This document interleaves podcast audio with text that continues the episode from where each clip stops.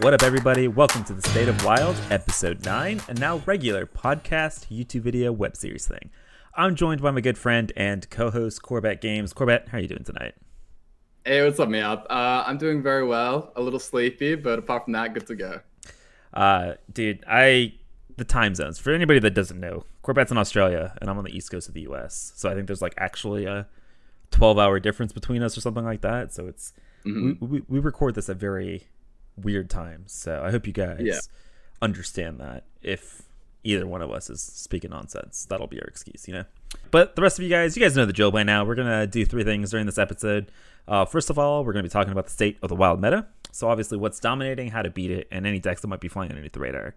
Second off, we're gonna be talking about any wild news, controversial topics, or maybe the lack thereof.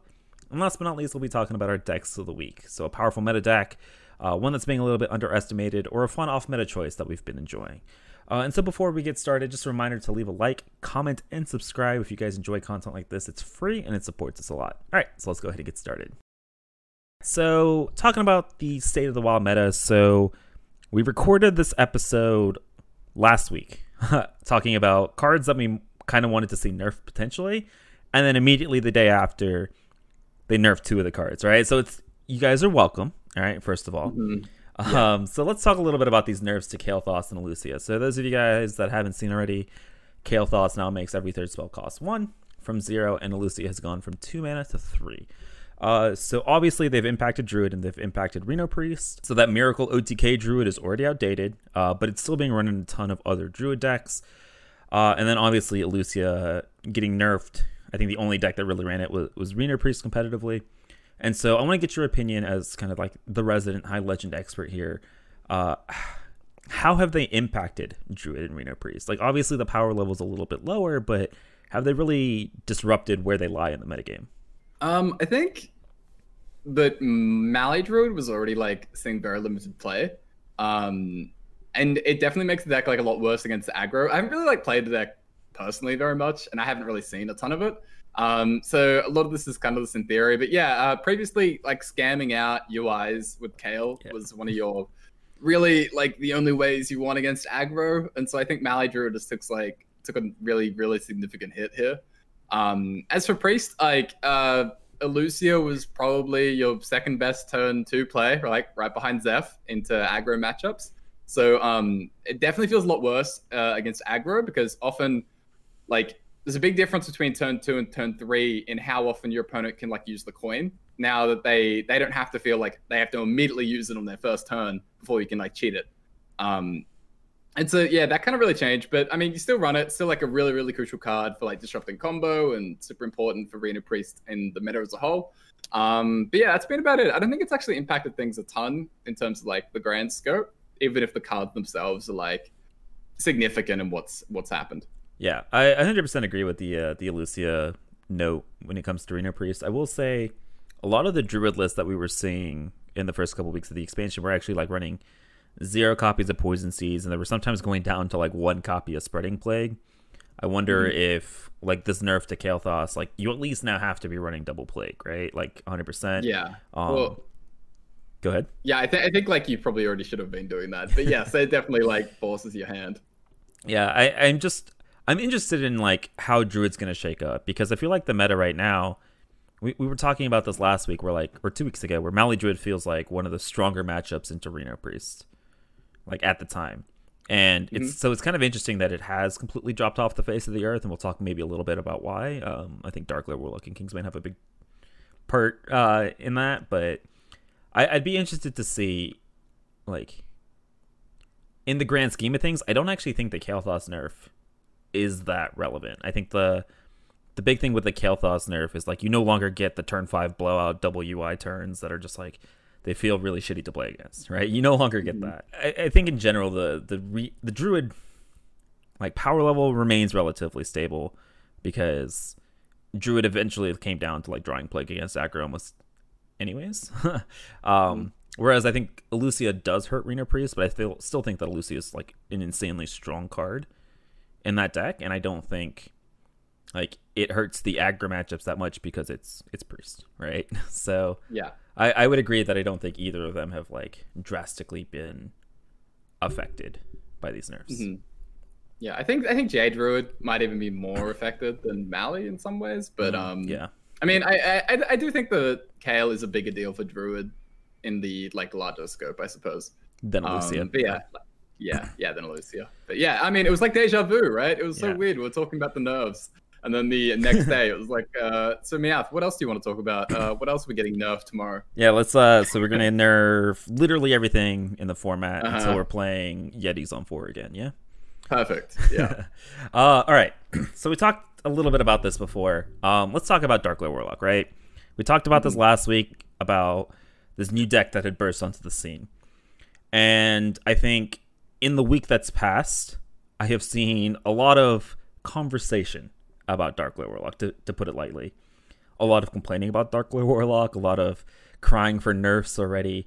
And so now that we've had a week for the meta to sort of shift and adapt to Darkglare Warlock, are you still sold on this deck being like the best deck in the format, or do you think it's the best deck in the format? Like, where do you think it lies in the grand scope of the metagame? Because I feel like I've seen so much Pain Zoo, or whatever you want to call it, and I have seen some really, really interesting attempts from at least the NA WoW ladder to adapt to it. So I'd like to hear your thoughts. Yeah, so it's been like, what, 10 days now since the Chinese meta report that came out that I can't pronounce. When that was released 10 days ago, that's really when it popped up on NA and EU. So that's a week really since like we last recorded. So yeah, like it's everywhere, right? Like Darkglare Warlock is everywhere. It's really, really strong. I went through my matchups. I didn't go through each replay personally, but I saw that about 60 to 65% of my opponents are either Darkglare Warlock or Reno Priest of like the past 200 games. That's insane. that's a little bit insane. Yeah. Yeah, that is a very, very high number. So yeah, you say it like burst onto the scene. It's more like it just exploded and like ripped it apart. Yeah. So yeah, it's right up there with Reno Priest as the two defining decks of the format. They're the most important decks, they're the warping decks, they're the most popular decks, they're the most powerful decks.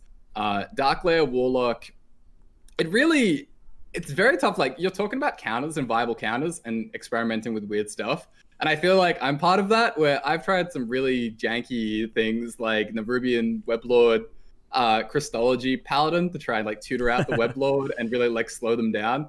But then like once I got Spirit Bombed, I was like, oh, okay, so they can counter that if they actually want to. Like, if I ever plan on doing this, it's like, oh, they could just like one mana answer, and I actually lose tempo. So it's kind of nutty. As for like any viable counters and stuff, I'm really struggling to find some. Well, so you mentioned like Darkglare Warlock or Pain Zoo. Let's call it Darkglare Warlock, okay? Darkglare Warlock and Priest, 65-70% of the metagame. Is that because you think Priest is the best matchup into Darkglare, or is it just like the case of two extremely strong decks that are like 50-50 into each other, and then they beat everything else in the metagame? Yeah, the latter. I think they're both two ridiculously strong decks that go relatively even into each other. It's not like I think Reno Priest is a direct counter anymore. I think Darkglare players have generally improved in how they've played the matchup, and I've also generally like pushed towards builds that try and beat Priest, right? Makes sense if Priest is like 25-30% of the meta. And so yeah, I just think like together they make this really this dominating combo that make it very, very hard to target one over the other, because the types of deck that should beat Darkglare in theory, they get destroyed by Priest. Yeah, and that's been my experience. Yeah. Yeah, so it's very tough to target both at the same time. And there is some decks that do okay, right? Like, there's some decks that you might say maybe it's slightly favorable into Darkglare Warlock, but there's no like direct counter that seems like it's that viable in the meta as a whole, at least that I can see right now. Yeah, I think my experience has been you find a deck and it's like got a decent matchup into Darkglare, but then you get absolutely demolished by the 30% of Priest on ladder, or you find the matchup that's like really good into Priest and you get demolished by the 30% of Darkglare on ladder, right? So I would agree with that. Let's break this down a little bit. So let's talk about Darkglare itself. So I think the deck itself actually has an extremely high skill cap compared to like the perception of the deck. And I feel like that's always the case, where people perceive it to be this brain dead Darkglare on 3 combo style of deck, whereas having played it myself, I played like 40 or 50 games in the span of 2 days, and the amount of nuance, like, I don't want to say strategy, but like pre-planning and then correct ordering to optimize mana and prioritization of like what you're playing on what turn and what order is super, super nuanced and super important depending on the matchup. So, and it's on a massive time. Yeah, you only have 70 seconds to figure all this out and play all the cards and draw your cards and use all your mana. 100% agree. And so for those of the listeners that are just recently picking up the deck and trying to learn it and play it and climb to legend, or climb legend with this brand new powerful deck, do you have some like general tips and tricks for these players? Because I know you've been playing a lot of it, and I've only been playing it for a few days, so I can say a few things. But I know you've played it like maybe 3 times as much as I have. I would just say that like your certain matchups you want Loatheb right before you commit giants, or some matchups you just care about tempo. Broomstick is like super important in certain matchups compared to others. And without getting like too deep into the weeds on like in this specific matchup with this specific hand, do you kind of just have some tips for all of those listening? So in terms of like the higher level players, I'm sure they already kind of know what they're doing. Like a lot of the time in terms of like going into the Loatheb and kind of like waiting again in the priest matchup and then figuring out like, you know, you need to make sure you go in before the Anduin if you're like even without the Loatheb and stuff like that. So like I think like the high level players understand, but like in terms of like people who might not be as experienced who are just like picking it up, there's a few like glaring things that stand out when I looked at some HS replay data, which was interesting. So like Crystallizer, for example, it sees a lot of play on turn 1, which is really not what you want to be doing with Crystallizer. Crystallizer on 1 will immediately like stop your Flesh Giant from getting reduced and kind of like slow down everything else. So if you're playing Crystallizer, make sure you try and like hold it for the combo turn unless you're playing against aggro and you just need to tempo it. But yeah, it was really surprising the amount of play when I looked at the turn counter. What else? You identified like Broom. If you have Broom in like the mirror, don't feel like you immediately have to vomit out your stats as fast as you can. You can wait a turn, but if you have to like Darkglare and Raise Dead versus like Sense Demons, you might want to Sense Demons instead if you have the Broom, because it's all about like the counter swing. Yeah, I feel like it doesn't really matter like who vomits stats first. Yeah, exactly. If you have the Broomstick. I was about to say like in the mirror, I feel like it's more whoever pops off second is in a favorable position, especially if they have the Broom, right? Because because of all those favorable trades they can make. And then like you don't as a Darkglare Warlock, you don't really have a ton of ways to swing the board back in your favor, right? If you get Broomsticked in the mirror, unless you also have 4 giants for some reason and a Broomstick, like you're not really coming back from that position. So I agree. I think the mirror is a super difficult matchup to play. Like that, the mirror hurts my brain a little bit to play. I'm not gonna lie. Yeah, and there's also the last thing, which is like, hey, just don't attack the face. You know, like I know it's very tempting sometimes, and just trying to figure out when you should be attacking face or don't attack face.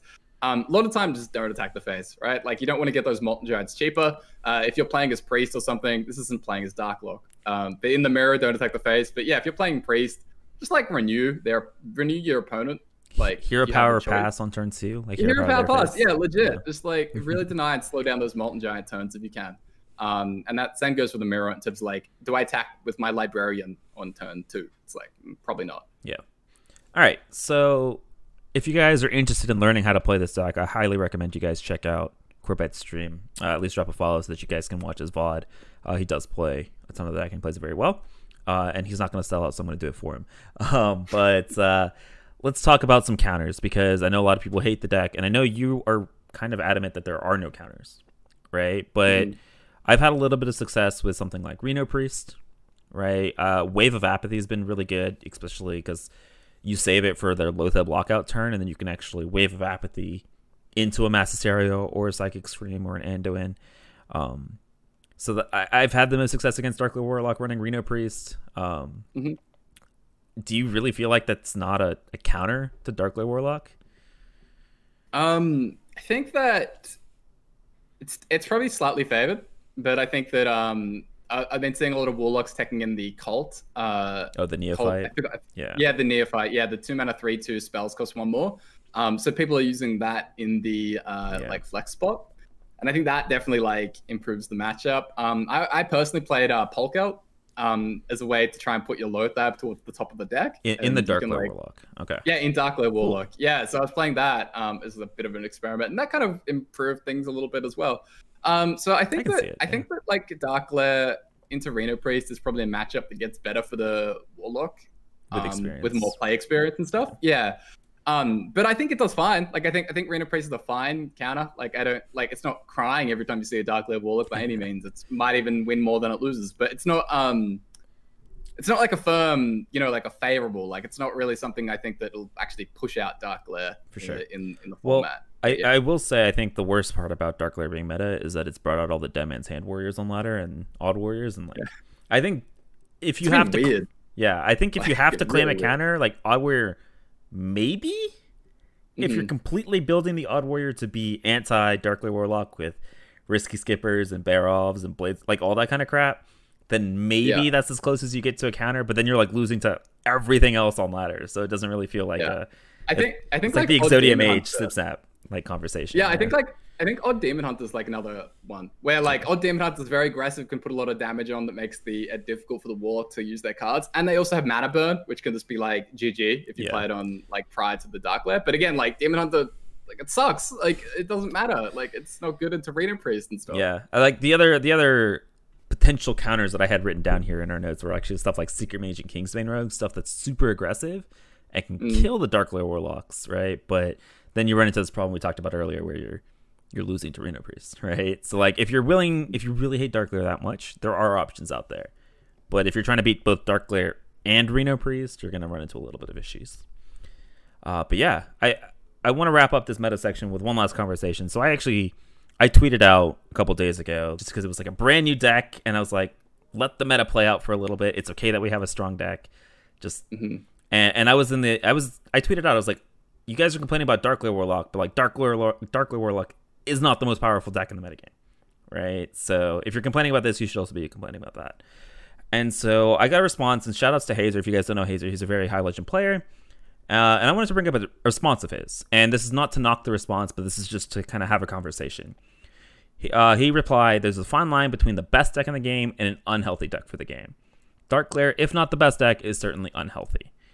And so then I replied, well, if the question then becomes, where are you drawing this line at unhealthy, right? Because if you're saying Darkglare is unhealthy, well, I also think like Hemet on 6, Mechathin combo on 7 is unhealthy.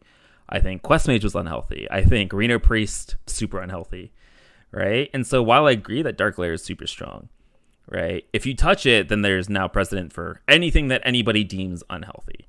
And so I kind of want to just open up this conversation, kind of freeform conversation for a couple minutes with like, how do you define unhealthy? Is unhealthy like a fine line for drawing the line that this needs to be nerfed?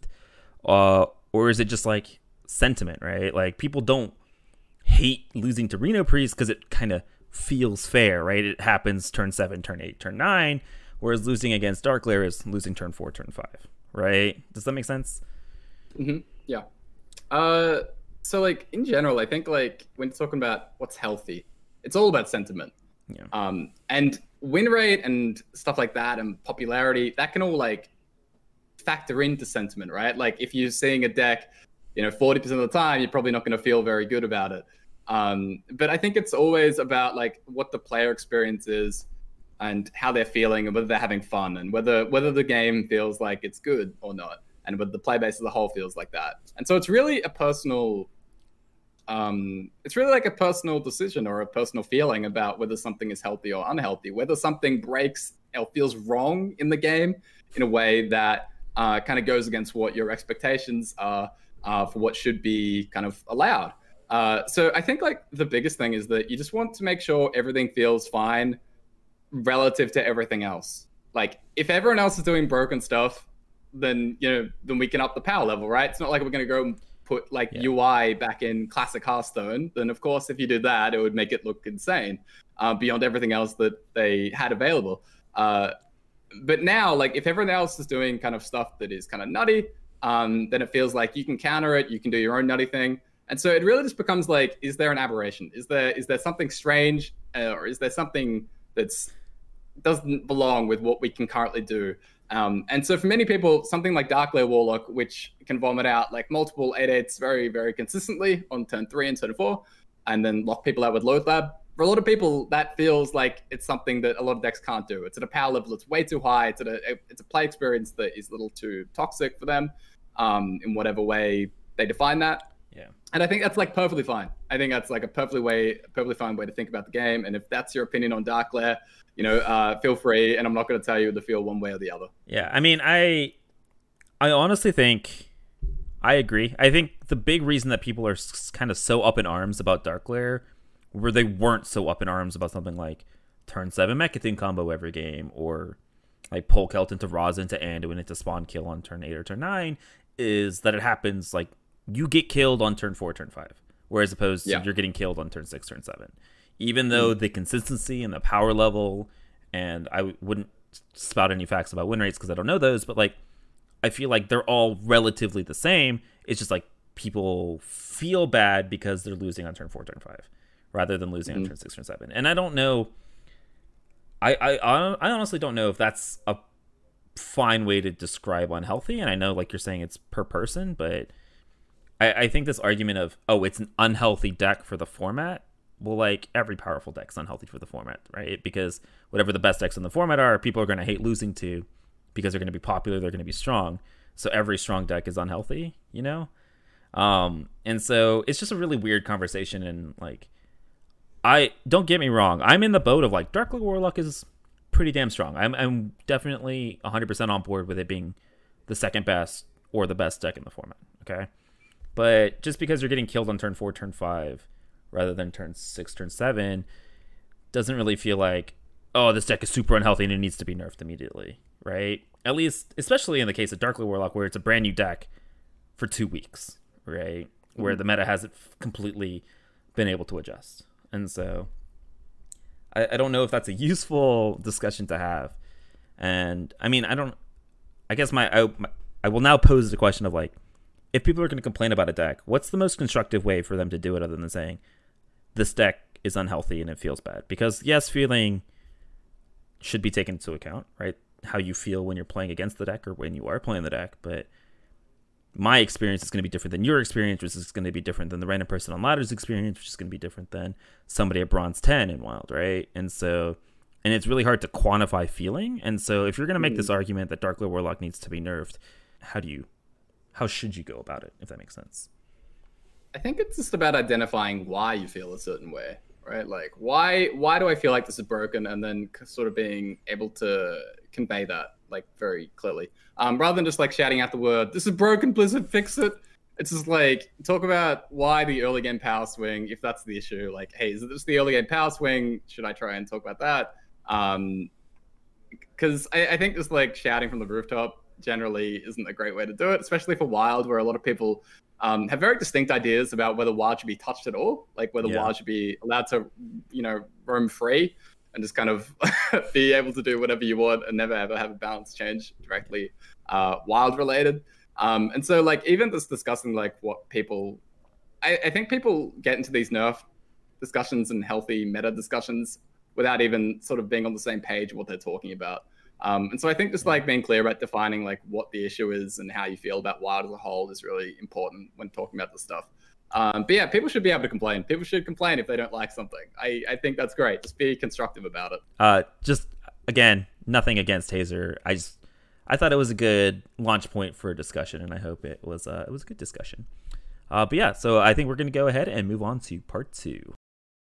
In regards to Wild news, we kind of already touched on this, right? We had nerfs like the day after we recorded our last podcast, and so we've talked a little bit about Kael'thas and Illucia, and I don't really feel like there's much more to talk about. And so the only other little piece of news is that they have now removed the ability to pull Nozdormu off of Ysera portals.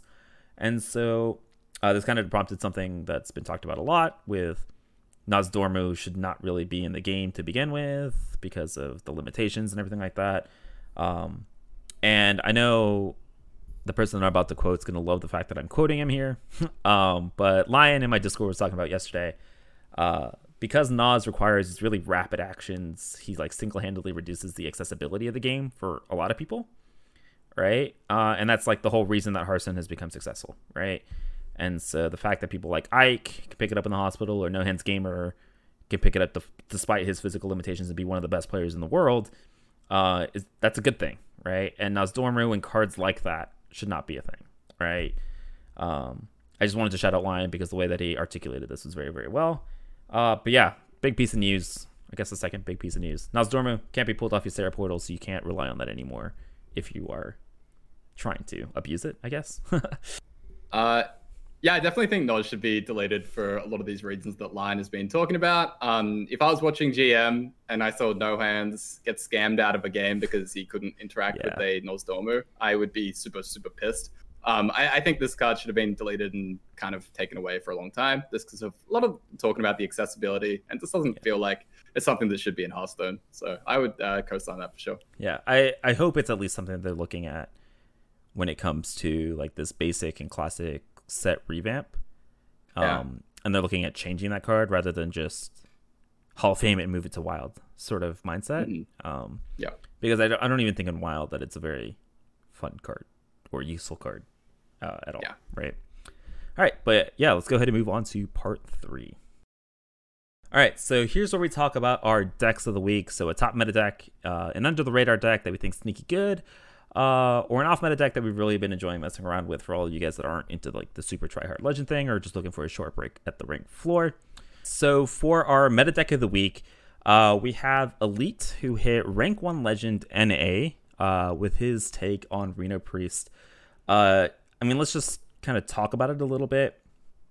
He says, perfect 30-card Raza Priest Sphere is bad. Do you want to comment a little bit on the uniqueness of his list compared to some of the other Reno Priest lists that you've been seeing? Yeah, so the main points, I think, on his list is the, Loatheb, Dirty Rat, lack of Sphere, no Wave of Apathy, which is interesting. But yeah, it, apart from that, it's very stock, I think, for the remaining slots. Seems pretty straightforward in terms of the build and stuff. With Sphere, it's an interesting omission because a lot of people have still been playing it, and I've seen a lot of people like kind of talking about the statistical reasons not to play it. And I don't know if Sphere's that bad, but I've been looking at a lot of the HS replay info, and I think it's like borderline probably cuttable at this point.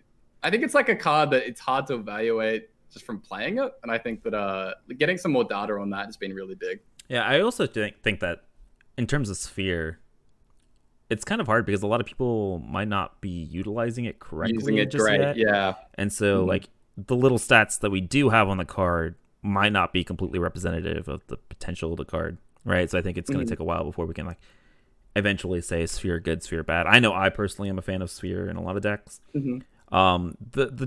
There's 3 things that kind of stood out to me from Elite's Raza Priest list.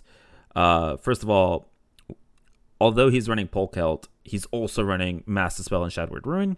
Shadowward Ruin I can kind of get behind because of the giants when it comes to Darkglare Warlock. Sorry, it kind of escaped my mind for a little bit. But the Mass Dispel also feels a little bit weird with what they're targeting. And for me, clogging up the 4-drop slot feels really bad, right? Because after you play Polkelt, you go Raza, you go Spawn, or Raza then Anduin, and then want to play Spawn as soon as possible, right? And when you're running a bunch of these 4-drops, the consistency of that gets a little bit muddled.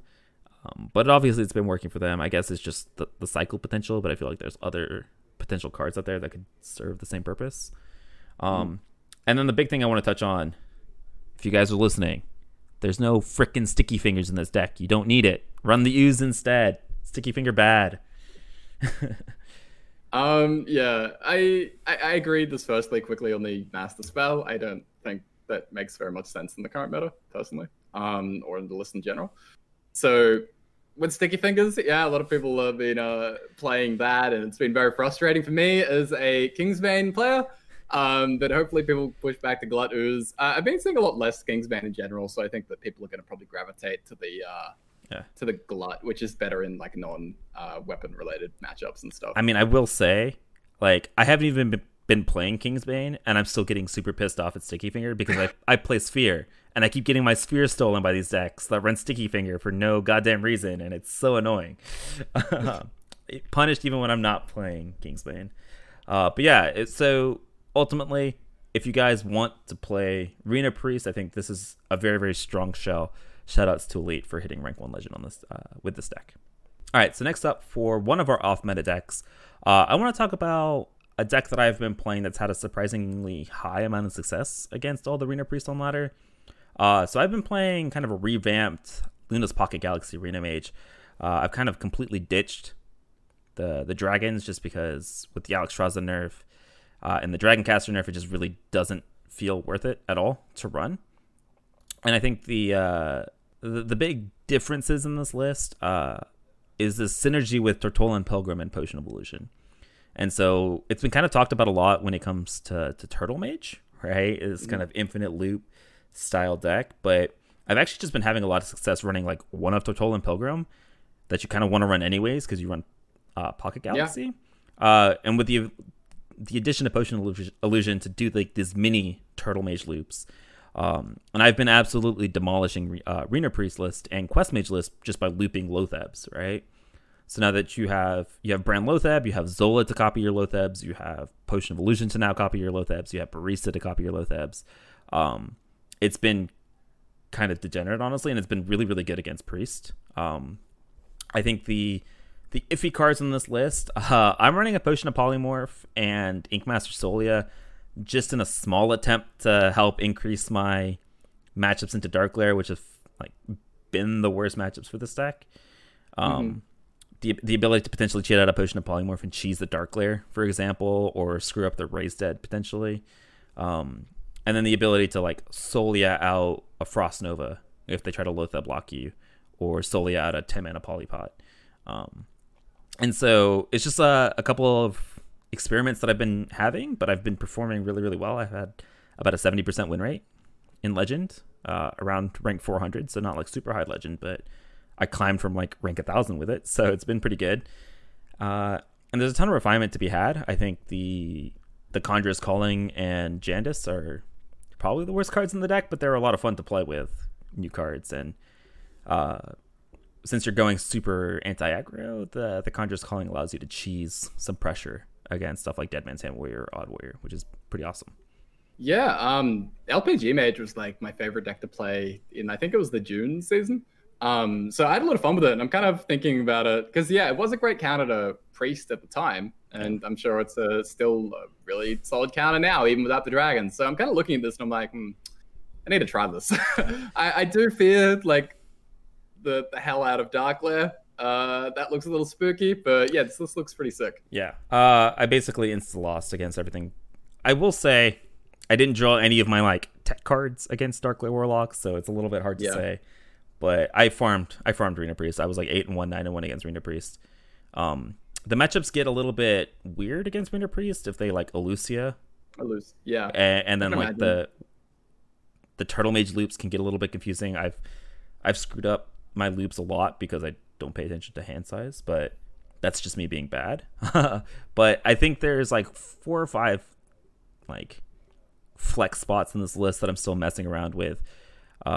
But I do think that Pocket Galaxy Mage does still have a place in the metagame potentially, if you can dodge Pain Zoo or Darkglare, whatever. But I mean, maybe there are some like sweet tech cards out there that I'm like, I don't know about that might help that matchup, but I don't know. I spent a while thinking about them. I couldn't find any.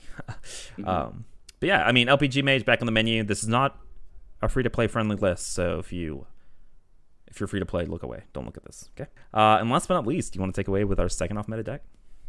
Yeah. So I was again like looking at HS replay, like I do obsessively, and I found like this Odd Shaman, which is kind of insane. It was performing pretty well. Not like the greatest deck in the entire world with the Reno Priest and Darkglare on the website, but Odd Shaman looked really solid, which was surprising. I hunted it down. I found it was from Anura, and a lot of people had been apparently playing it. I saw a whole bunch of tweets and stuff. So yeah, Odd Shaman got a lot of kind of like actually significant support from the recent expansion with a card like Tour Guide, which is a really, really big deal, just to try and get that instant Totem on 1 to get obviously great in all the odd Baku decks. But it picked up a whole bunch of other stuff. And so, yeah, I saw this list and I was like, damn, it's actually performing well. In theory, it might be able to have an okay time into Darkglare, kind of. because of all the bursts you're running and stuff. Yeah, for me, it feels like just like an aggro shaman, but yeah, like maybe better, like right? Yeah, it's just like kind of a different take on aggro shaman, I think. I think like something that I personally would try if I was going to pick this up would be Raz, the 5-mana 3/6 like Dreadlord that gains damage for every spell totem.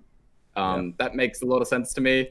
Maybe over the Instructor Fireheart. I feel like the Fireheart's a little bit wonky, but yeah, I would probably try that over the Fireheart, or I might cut the Marsh Spawns for maybe the Raz and the Loatheb or something like that. But yeah, this list, like I haven't had the chance to try it myself, but it looks pretty fun. Seems competitive at least, so yeah, give it a go, guys. Yeah, I mean, I guess we don't really have a place to judge this deck building because Anura hit top 100 legend on NA and EU with this deck, and we haven't played it, right? So first of all, play their list. It's probably better than the suggestions we're making, or they at least have a reason for why they're not running him. But I've played a little bit of Odd Shaman. My list was not anything like this list, which might be the reason why I didn't do so hot, but yeah, the list looks really, really sick. I'm excited to try it. I'm probably going to jam it my next stream. Actually, it looks really, really fun. Yeah, definitely give it a go. I had to build and I just like missed it last stream, so I might get back to it as well. Yeah, so shout outs to Anura for this deck list. It's pretty sick. But yeah, I don't know. I think that's it for us today. We're reaching that time of the episode. I hope you guys enjoyed.